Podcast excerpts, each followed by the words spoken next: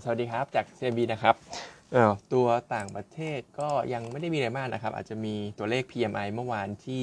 ออกมาไม่ดีสักเท่าไหร่นะครับผลตัวทั้ง Service แล้วก็ทั้ง Manufacturing นะครับ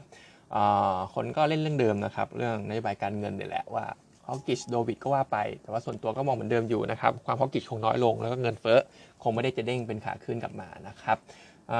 บอลยูสิปีก็ปรับลงเล็กน้อยนะครับในขณะที่ 2 ปีปรับขึ้น มันก็เลยมีความความเป็น invert เนี่ยมากขึ้น ตอนนี้ก็อยู่สักประมาณ 70 นิดนิด basis point อยู่นะครับน้ำมันดิบก็ปรับตัวลงต่อนะครับ อันนี้ก็อยู่ในกรอบเดิมเหมือนอยู่ในกรอบเดิมสำหรับตัวน้ำมันดิบนะครับแล้วก็ขึ้นก็ขายลงก็ซื้อนะครับ ส่วนตัวของสถิติอันนึงน่าสนใจก็ อย่างที่อาจจะเคยว่าไปแล้วว่าตลาดหุ้นอเมริกาเดือน 8 อาจจะเป็นเดือนที่ perform ไม่ดีสักเท่าไหร่ ซึ่งจริงๆเนี่ยอาจจะรวมไปถึงเดือน 9 ด้วย แต่ว่าเดือน 9 เนี่ยมันจะแย่น้อยกว่า 8 นะครับ เพราะฉะนั้นตอนนี้การปรับฐานของทางเขาเรียกว่าตลาดฝั่งนู้นเนี่ยมันก็อาจจะใกล้ๆ เริ่มเริ่มจะเห็น bottom แล้วเหมือนกัน ซึ่งตอนนี้มันมี ratio ตัวหนึ่งของทาง Bank of America นะครับ ก็เป็น ratio ที่ว่าเป็นสัดส่วนระหว่าง หลังประกาศงบควอเตอร์สเนี่ยมีการอัปเกรด e a r n i n g เท่าไหร่ แล้วก็มีการดาวเกรด e a r n i n g เท่าไหร่นะครับ ซึ่งตอนนี้มันขึ้นมาอยู่สักประมาณไออัปเกรดหารดาวเกรดเนี่ยตอนนี้มันอยู่ขึ้นสักประมาณ 0.9 นิดๆละปกติถ้ามันขึ้นถึง 1 เนี่ยเขาบ่งบอกว่ามันเป็น bullish signal นะครับ แล้วก็ผลตอบแทนของตลาดอเมริกาก็จะดีในช่วงของ 12 เดือนข้างหน้านะครับ อันนี้ก็รอดูกันอีกทีนึงแล้วกันนะครับแล้วก็กลับมาที่บ้านเรานะครับฝรั่ง เป็นขายซะงั้นนะครับสำหรับเมื่อวานประมาณ 160 ล้าน ในขณะที่ตัวของ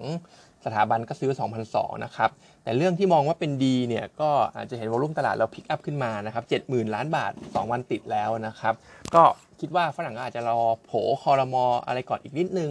อยากจะแบบชัดเจนสุดๆ ร้อยเปอร์เซ็นต์พันเปอร์เซ็นต์ก็ว่าไปนะครับ เพราะว่าจริง ๆ แล้วถ้าไปดู flow ที่ไหลมาเมื่อวานส่วนส่วนใหญ่เนี่ยก็เป็น net buy ด้วยที่ที่ผ่านเรามานะครับ เป็น net buy แล้วก็จะมีที่น่าสนใจก็จะเป็นพวกสปา global CPO Pan B กัฟอะไรอย่างเงี้ยนะครับ ฝั่งขายมีตัวเดียวก็คือตัวของฮาน่าที่อาจจะเป็นการ take profit นะครับอื่นๆในบ้านเราก็หมอประเสริฐนะครับเขาขายหุ้นประมาณ 13.9 ล้านหุ้น ก็ 14 ล้านแหละ ขายออกมาเมื่อวานนะครับ ซึ่งก็เหมือนจะเป็นเริ่มเริ่มขายแล้วสำหรับทางหมอประเสริฐเขานะครับช่วงที่เขาขายเนี่ยตามตามที่ผ่านมาแล้วเนี่ยจะเป็นช่วงที่หุ้น BDMs เนี่ยก็อาจจะซึมๆหน่อยนะครับช่วงที่หมอประเสริฐเขาขายนะครับ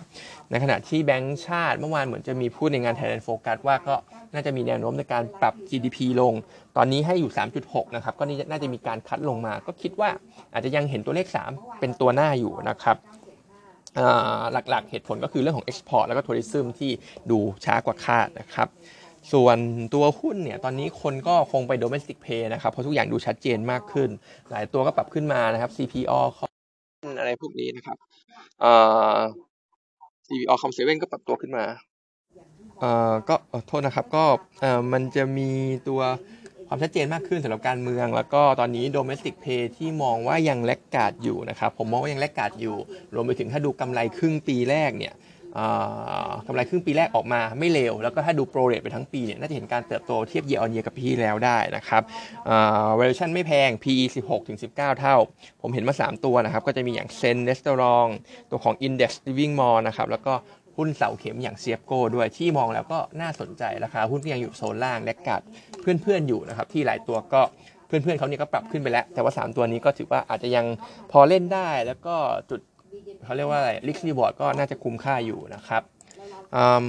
แล้วก็จะเป็น paper นะครับ อันแรกเนี่ยจุฬารัตน์ CHG จุฬารัตน์เองเนี่ยพี่เสียงยังแนะนำขายเหมือนเดิม downgrade target price ลงมาเหลือ 2.55 ก็ยังไม่ได้มี catalyst ด้านบวกนะครับ ส่วนใหญ่ก็จะมีพวก downside risk มากกว่า ล่าสุดเองเนี่ยก็จะมีเรื่องของถ้าเราไปดูงบควอเตอร์สนะครับมันจะมีเรื่องของการ reverse ตัวของรายได้โควิดที่ book เข้ามาแล้ว แต่ว่าไม่ได้ยังไม่ได้รับตังค์นะครับ ซึ่งมันตอนนี้มันเหมือนจะมีมี diff กันอยู่ระหว่างรายได้ที่ทางโรงพยาบาล book กับทางที่เขาจะจ่าย เพราะว่าโรงพยาบาลเนี่ย book book book ค่าเบิกจ่ายด้วย rate เก่านะครับ แต่ว่าที่เขาจะจ่ายจริงเนี่ยจะเป็น rate ใหม่ที่ต่ำกว่านะครับ มันก็เลยมี diff ตรงนี้กันอยู่เขาก็เลยมีการ reverse แล้วก็อนาคตข้างหน้าคิดว่าถ้ายิ่งได้จ่ายช้าเข้าไปใหญ่ไอ้ diff ตรงนี้ก็ยิ่งมากขึ้น แล้วเขาก็ต้องมีการ reverse เข้ามาในงบมากขึ้นด้วยใน quarter สาม quarter สี่เราก็เลยมองเรื่องนี้เป็น downside อีกเรื่องหนึ่งก็คือเขาพยายามขยายเตียงนะครับ ซึ่งก็คิดว่าเขาเขาบอกว่าจะ add มาประมาณ 500 เตียงภายใน 4 ปีข้างหน้า ก็ประมาณ 10% CAGR ของ base capacity นะครับ แต่ว่าก็มองว่ามี pre-operating expense เยอะนะครับ ในการเปิดโรงพยาบาลใหม่ๆ ก็จะเป็นตัวฉุดกำไรของตัวของ CHG เขาแต่ท้ายที่สุดเนี่ย margin ตอนนี้ก็ไม่ฟื้นสักเท่าไหร่หลังจากที่รายได้โควิดหายไป margin เขาก็เหมือนจะ drop drop ลงอ่อนแอลงสำหรับตัว CHG นะครับ เพราะฉะนั้นเรายังเชียร์ขายนะสำหรับตัวนี้ target 2.55 ในขณะที่กลุ่มของ property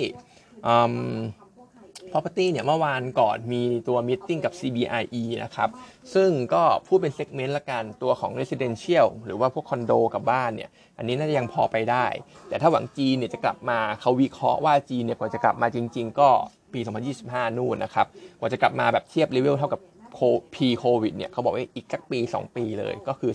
2025 เพราะว่าจีนเนี่ยเขาก็เจ็บตัวกับอสังหาอยู่นะครับไม่ว่าจะเป็นบ้านเขาหรือว่าเราเองเขาก็ยังแย่อยู่เหมือนกัน ในขณะที่คนที่ทำได้ดีจริงๆเนี่ยจะเป็นรัสเซียนะครับที่เข้ามาซื้อเยอะตั้งแต่เกิดสงครามตัวของ UK กับยูเครนกับตัวรัสเซียเขานะครับในขณะที่กลุ่มของห้างร้านแล้วก็ออฟฟิศเนี่ยอันนี้ดูไม่ค่อยดีสักเท่าไหร่นะครับเพราะว่าจะมี supply ส่วนเพิ่มเข้ามาเยอะอย่างห้างเนี่ยก็จะมีสักประมาณ 1 ล้านตารางเมตรที่จะเปิด ขึ้นนะครับ อย่างเช่นพวก M Sphere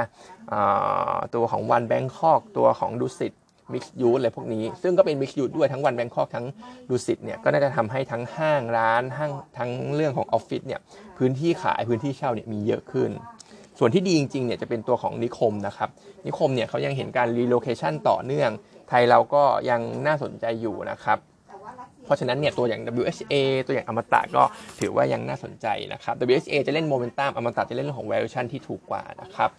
อ๋อย้อนไปต่างของที่อยู่สายนิดนึงนะครับ ตัวท็อปพิกเขาก็จะเป็นตัวของ AP สำหรับตัวในฝั่งของพวกคอนโดกับบ้านนะครับ วันนี้ก็มีเท่านี้นะครับ